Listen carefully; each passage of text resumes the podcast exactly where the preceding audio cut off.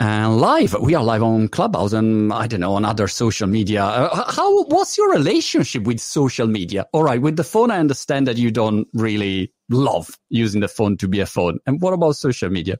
Well, social media, from my perspective, it's almost impossible to have a sort of broad categorical judgment or perspective because I mean, and forgive me, I'm stating the obvious, but there there are phenomenal uses of social media and there are horrifying uses of social media.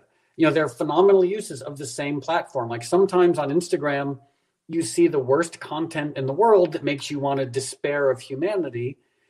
But then also on Instagram, you'll see the most wonderful content that makes you love humanity. So I I almost well also I would I would qualify that by saying like as an animal rights activist, social media is one of the most remarkable tools that we have.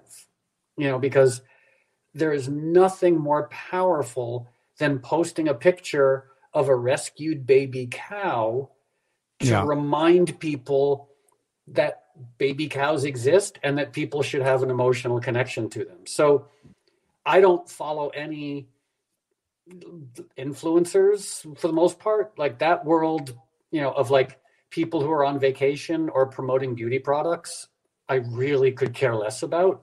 Mm. My main interest is animal rights and trying, it's almost like using social media as a propagandist, not for myself, not for my career, but for my activism. Also, because um, I, I, mean, if you use it right, you can really spread great messages, great ideas. But also, for instance, I was watching on YouTube um, a video where you were explaining how, how uh, you created a, a song was really interesting because I, I'm so ignorant about music. So I, I, would have no idea how to start from. But watching you describing how you start with an idea of a song, the piano, then the drums, uh, putting the pieces together, I thought, well, you know, it, it doesn't look so difficult. Then I tried, it doesn't work, but it's, it's incredible. You know, you, you can spread a lot of, um, uh, yeah, information and ideas in a good way. Uh, unfortunately, I mean, Trump in, in the US, uh, not to talk bad about Trump, but he, he, he created this um, use of social media always very controversial and, then you know, because social media works on engagement, but that's not the right use. So, I mean, you can use it in, in the right way, I think. Yeah. I mean, from, again, from my perspective, the most, one of the most important questions around social media is an individual objectively assessing whether or not they're using it in a healthy way you know and that's down to each individual but i think that for me having quite strict social media discipline keeps me from losing my mind you know because like most people if left to my own devices i will pick up my phone 500 times a day you know, I will check Twitter, Instagram, TikTok, Facebook, just back and forth. CNN, New York Times, just keep scrolling through them every five minutes. You know, and it's then at the end of the day, all I've accomplished is made my thumb sore and made me feel like a crack addict at the end of a bender. So I think social media hygiene and discipline is so important. Like I have a rule I am only allowed to look at my phone six times a day. Wow, I love it. That's my, and, and I and I keep my phone and I keep my phone in a drawer in a bathroom I don't go into. So like because if it's sitting on my kitchen counter, if it's sitting next to me on a desk, I'll just be, I'll always pick it up. And I know myself. I ha- without that discipline, I will spend half of my waking day, my, my waking hours on social media. And that is so unproductive and so unhealthy. It is. is uh, it, It's uh, incredible how uh, unhealthy it, it, can be. Um, Moby, one thing that I'm um, I'm really interested is um, I, I, I, watched your documentary. All right, uh, Moby Doc, and um, I started skeptical because, you know, you watch a documentary and you think, oh, all right, documentary, maybe, I don't know. I was a bit mm-hmm. skeptical. Mm-hmm. The honest, honest opinion. Okay. Sure. And then I, I loved it. It was fantastic. And I found it, um, I don't know, I found it inspiring and you, it goes deep into very important topics. Uh, is about death, meaning, fame but also in your way that that is uh, sometimes very you, you have this humor you, this sense of humor that you can also talk about a very a, a, huge problem, but in in a nice way. So I, I really found it fantastic. That I wanted to tell you because it's uh, it's not happening often, you know, in the Netflix era that you watch something and, and at the end you you have some kind of meaning in what you just saw. It's just a movie that you say, all right, okay, next, you know. Mm-hmm. But in that case, it was really, really, really interesting. So um, I, I, wonder how how did you put it together like that? Because at the end, it's it's easy to say it was great, but how how did it happen? Well, the first when we started working on it, it's the first criteria we established was what not to do you know, which I right. think is a good approach to a lot of different things. Like sometimes as individuals, we don't always know the right thing to do, but a lot of times we can figure out the wrong thing to do. So it's the you know the first. It's almost like Maslow's hierarchy applied to creation, where the first thing is don't do these things, and the so the number one goal and what not to do was we didn't want to make something that looked and felt like every other music documentary. We didn't want to make something that was bland or banal. Um, because my feeling is, yeah, if you're going to put something out into the world, don't waste people's time. You know, either be phenomenally entertaining or phenomenally educational or phenomenally honest. And the, one of the main goals in this documentary, which by the way, anyone who's Googling it will see it doesn't come out until the end of May you know the release date's may 28th and i'm not saying that to promote it. I'm just saying that because we're referencing something that right now only about 10 people on the planet can actually see. So we wanted to make something honest and interesting and also idiosyncratic. Um, and luckily it was pretty easy to figure out what not to do because there's so many generic public figure documentaries out there Right. You know, so we just looked at those and we're like, okay, we don't want just an, one after another talking heads saying bland things. Um, so the only the only interview in the movie is with David Lynch. So yeah. technically, David Lynch and I are the only care, you know, the only featured interviewee subjects in the entire movie, which probably tells you something about the character of the movie. I loved it. I loved it, and, it, and it's very connected with the, with your book. That, by the way, has an Italian version. And you know that what was funny. By the way, I'm curious to to know about your relationship with Italy, and I also have a couple of curiosity about your past and and Italy. Uh, well, when is the last time that you've been in Italy? Pandemic, uh, pre pre pandemic, of course. Well, the last time I would have been in Italy, I think would have been about five years ago, six years ago. Certainly, it's, right. it's it's been a while because as time has passed, I've realized I, I love playing music and I hope to play music for the rest of my life, but I really don't like touring. I see. You know, I won't complain about it because no one in their right mind should ever listen to a music, especially uh, uh, like a public figure musician complaining about being a public figure musician. Like, but at the same time, I toured for decades, and one of my goals in life is to never tour again. I see. Which is, of course, drives my manager kind of crazy because touring is the only way musicians make money. So by me saying that I won't tour, I'm basically saying to my manager, like, hey, let's work on music. By the way, no one's ever going to make money from it. but well, but anyway, I I don't know how do you define your job now, but I was checking about what you're doing now, and the you give away what the earning from the, the, the book or your restaurant to animal uh, organization. So I mean, uh, is you it doesn't look like you are building at the moment your activity, your music activity to make money. Or if you make money, you give it away. So uh, I, I, don't think the manager will be happy. I don't think Dave will be particularly happy about it. mm-hmm. Well, I mean, I guess I've gotten to a, a, a simple but lucky place where I have enough money to pay the rent. I have enough money to buy sweatshirts. I don't need more. Like, you know, I don't need, I have one car that I drive to the health food store. Why would I need a second car? I'm just one person. Like, I don't need a plane. I don't need, you know, a fancy vacation house. I don't even need fancy vacations. So rather than spend money on stupid things that I actually don't care about, I'd rather try and, you know, support, you know, politicians who are in line with my values and organizations who I think are doing good work.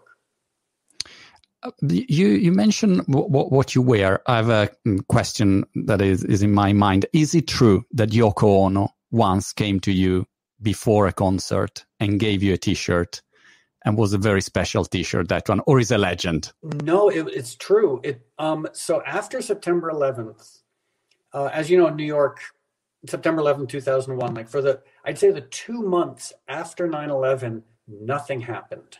You know, the city was as it was a military zone, like it was just shut down, no restaurant. I mean, everything was closed.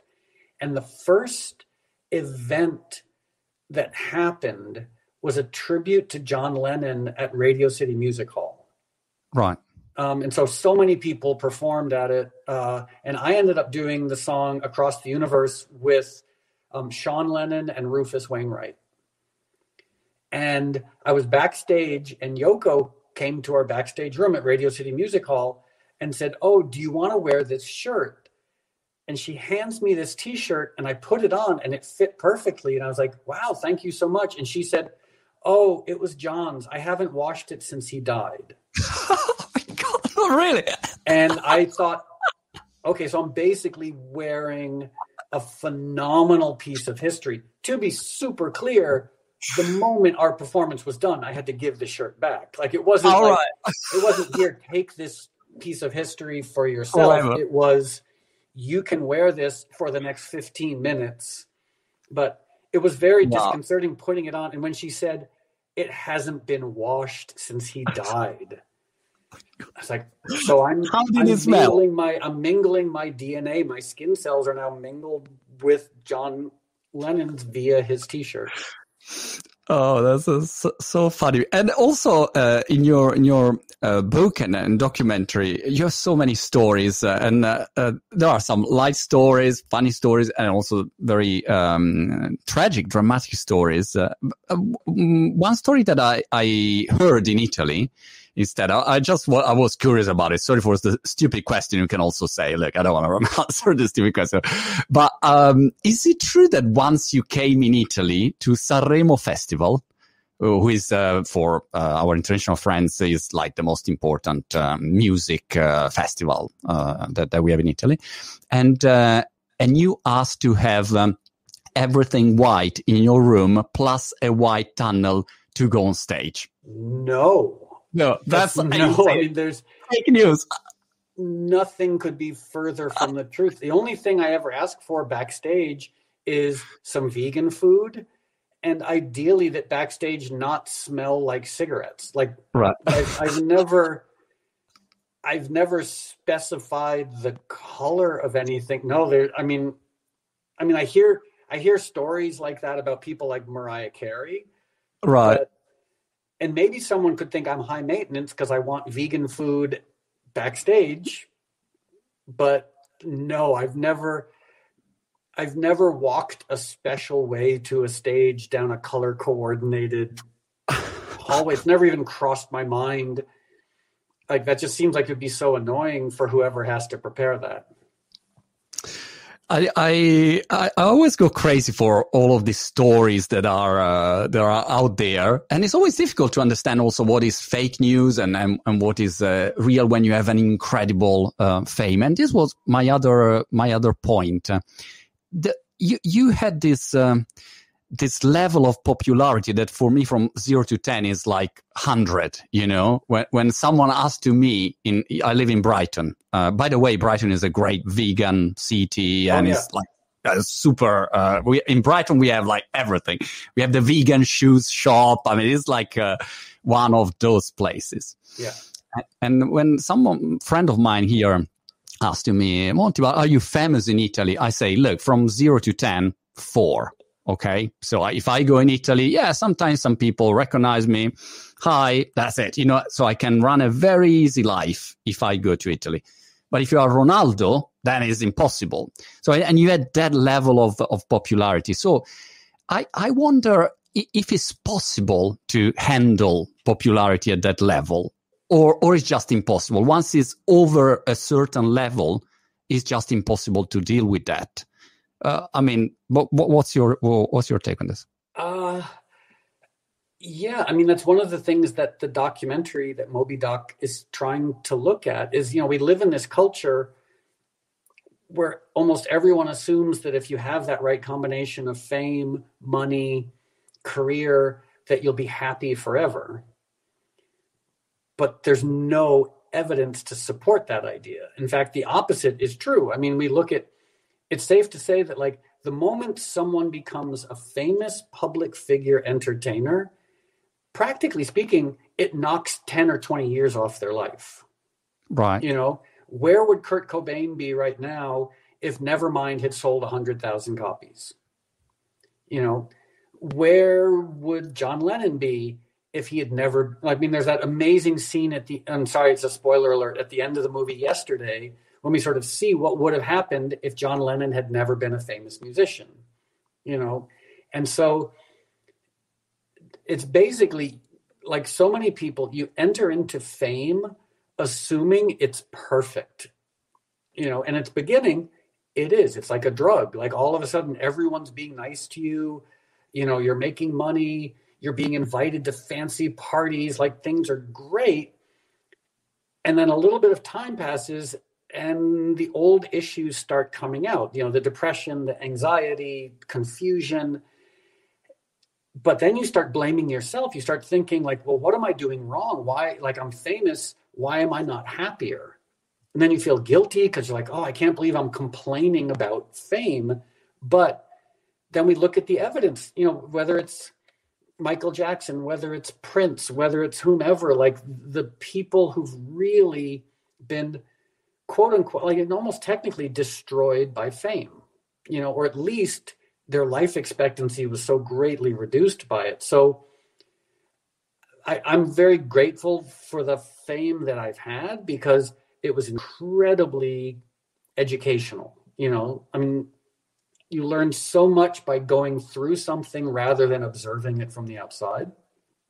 But also, the the best thing about fame for me is simply being able to draw attention to the issues that I care about. Yeah, sure. You know, and you know, and learning to sort of keep your ego as far away as possible because like we all have egos it's so easy to fall into that trap of you know wanting the validation of the world in order to feel happy you know and the truth is happiness should come from your friends, your family, your health, the work that you love, spirituality, creativity. Like these are the things that can actually deliver happiness.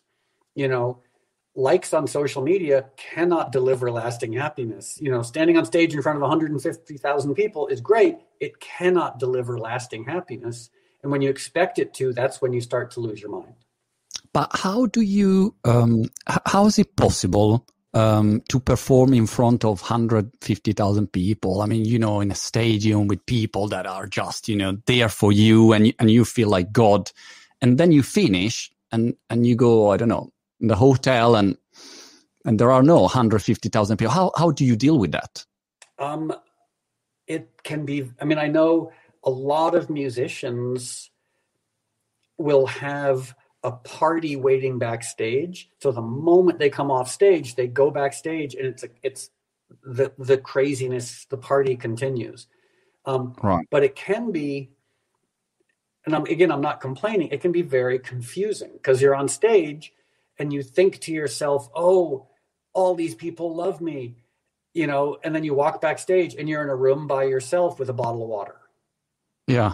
And you just sort of, and your brain's like, where'd they go? Like, that's, those are the people who love us. That's our family. Why aren't we with them right now?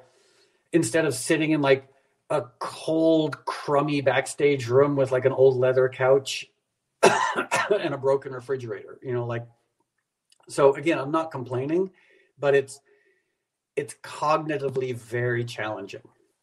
I see. Also because is, um, theme is, is, something that you, you can't really, um, schedule because maybe, um, you, you start to be a little bit famous and, and then suddenly maybe you go viral or suddenly you start to sell millions of copies and you didn't really, you were not ready for it. Maybe you wanted to be a little bit famous, but, but not so famous. And so you can't really control that kind of, uh, of, um, of level of, of, of fame. So it is probably also the, the problem connected, I guess. It's a, it's a very strange process.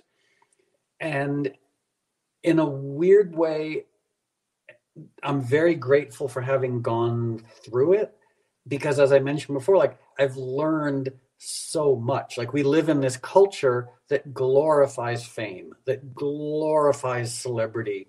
And once you've been through it, you realize, oh, it's it's a weird institution. You know, that the institution of fame and celebrity is just it's weird. And the narcissism and the entitlement and the ego and the self-loathing that come along with it until you're in the middle of it you'll never see any of those darker things or i guess you can if you watch tmz or if you you know watch a documentary about michael jackson you'll pretty clearly see like oh there's a very dark side right. to fame you know like just imagine if michael jackson had grown up in a healthy family and maybe was like a talented person who made some music, sang in his church, he'd still be alive and he'd probably be relatively happy, you know? And right. so it's a, again, I'm grateful that I've gone through it because I'm really grateful for the perspective that I have.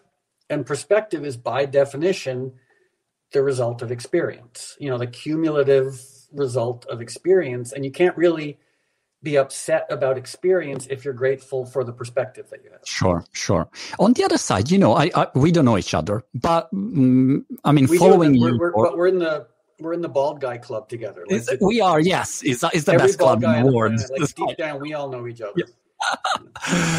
but on the other side, following you know for I don't know thirty years, I'm 49 this year, and um, I if I if, if I uh, should have said, look, um, there are three people. I don't know. There is Axl Rose, um, Michael Jackson, and Moby, and uh, fame will happen to them. Who will react better? I would have said Moby. I mean, also because I I I remember you had some philosoph- philosophy uh, degree, or I don't know. You looked so wise and um, you know ready to handle fame so i was a bit surprised when, when reading your book and watching your documentary um, about your roller coaster there um, so that's it i just uh, maybe it doesn't matter what kind of preparation you have or what kind of person you are i mean i think that the thing that saved me is that i became famous later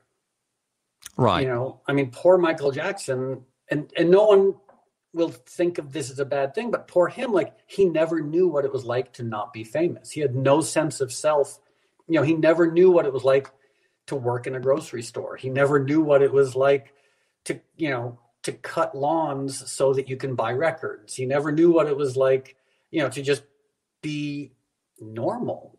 And you know, Axl Rose, same thing. He became so famous at such an early age, like neurochemically, that does very, very challenging things. So even though I was almost completely destroyed, you know, by alcohol, drug addiction, fame, etc., I think because it happened to me a little later on, in a way, my neurochemistry was a bit more intrepid or resilient. because you know for me huge fame came when i was what like 32 years old. So i was already a grown up um, and it still almost completely destroyed me.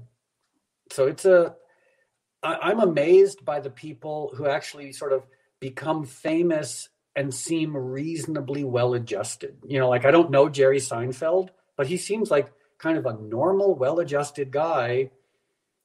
How did how did he manage to hold on to that through you know that type of fame? Like it but that's that's the rarity. Yeah. Yeah sure. I have so many questions in my head but we have five minutes. The first one is is it true that david bowie was opening uh, your tour in a in a tour festival or is it, it a legend it was so technically but I need to explain it because there's a very good reason for it. Right. Technically, when we when David Bowie and I went on tour together, he went on before I did. Right. But the reason he was the headliner in terms of like he got paid more and his name got bigger billing, the reason was was that by going on earlier, he could leave sooner. So he right. he came to me before we went on tour and he said, if you don't mind, I'd like to go on before you He's like, so that way, he's like, I don't have to sit in traffic leaving the venue. oh, come on. That's fantastic. Because we were playing, you know, like these venues that held 20, 30,000 people. That's a lot of traffic to sit in. And so it was just this simple thing. He didn't want to sit in traffic. And so that's why he went on before me. And is it true that he, he was um, uh, singing heroes on your sofa and uh, holding you coffee in your apartment uh, like that, like like a normal yeah, he, human being, you know. But David, David Bowie is just there. Yeah, he's my favorite musician of all time. And then in 1999, he moved in across the street from me in Lower Manhattan, in Little Italy, actually, and we became friends. We spent some holidays together. We went on tour together. We worked together. And there was this one amazing morning. He came over to my apartment on Mott Street and he brought coffee from Cafe Gitane and we sat on my couch and we played Heroes on acoustic guitar together. And that's why. So I, on the album that I'm putting out in May, it's called Reprise. It's all orchestral acoustic versions of my own songs, and the one cover version is Heroes. And the reason I included it, apart from the fact that it's such a beautiful song, was sort of an homage or tribute to my friendship with David, but also that moment of sitting on my couch playing this very simple, plaintive version of Heroes. Wow, that's incredible, really. Also, because meeting these people uh, that that maybe are you know so inspiring for you, and then you they there, and you you, you are friends with them. I don't know. It, it changes everything for um, for for an artist. What what about your music now? I mean, is is it your? It's not your job or is it your passion? Well, what it is? It, music for me, because luckily, what I've realized, I'm 55 years old. Um, for me to be a hugely successful pop musician at, at 55 would be impossible. It would be absurd. You know, like if I was suddenly trying to like, I don't know, put out music videos where I dance with Cardi B, that would be unbelievably sad for me. And so so in a way there's there's a liberation there. Like, you know, I don't expect if I release an album, I don't expect to make money from it. I usually don't even expect people to pay that much attention to it, which means I can just love the fact that I get to make music. You know, and if if and I don't read reviews, I don't read articles. I just love the act of making music and releasing music. And if nothing happens, that's fine because I've already had so much joy from the act of making music.